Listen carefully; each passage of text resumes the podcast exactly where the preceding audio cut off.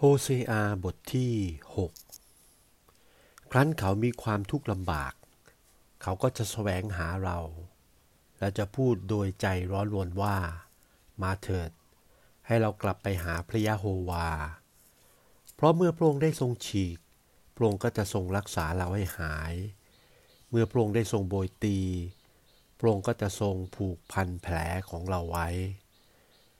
ต่อไปอีกสองสามวัน พระองค์ก็จะทรงโปรดให้เราฟื้นขึ้นอีก และจะทรงโปรดให้เราลุกขึ้น เพื่อจะได้มีชีวิตอยู่ต่อพระพักพระองค์ ให้เรารู้จักพระองค์เถิด ให้เราพยายามที่จะรู้จักพระยะโฮวา พระองค์จะเสด็จมาอย่างแน่ ๆ เท่ากับแสงอรุณที่ส่องมาเวลาเช้า และพระองค์จะเสด็จมาหาเรา ประดุดฝนต้นฤดู และประดุดฝนปลายฤดู ซึ่งทำให้แผ่นดินเปียกชุ่ม โอ้ เอฟลายิม เราจะกระทำอะไรกับเจ้าจึงจะดี โอ้ยาฮูดา เราจะกระทำอะไรกับเจ้าจึงจะดี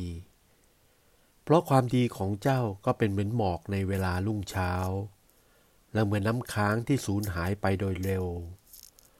เพราะเหตุนี้เราจึงได้ให้ผู้พยากรณ์ถากถางเขา และได้ใช้คำของเราประหารเขา อาชญาของเราเป็นประดุดกระแสไฟฟ้าที่พุ่งออกไป เพราะเราพึงพอใจในความเมตตากรุณา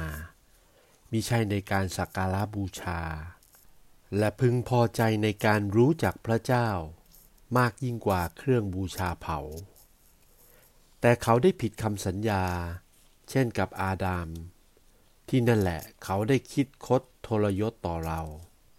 คีลาอาดเป็นเมืองที่เต็มไปด้วยชนชั่ว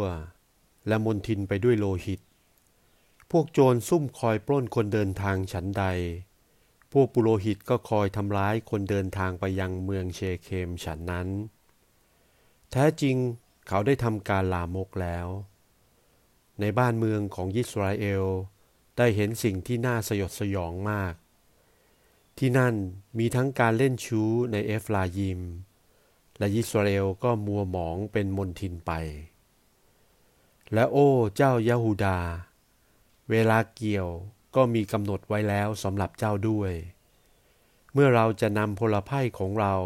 กลับจากการเป็นเฉลย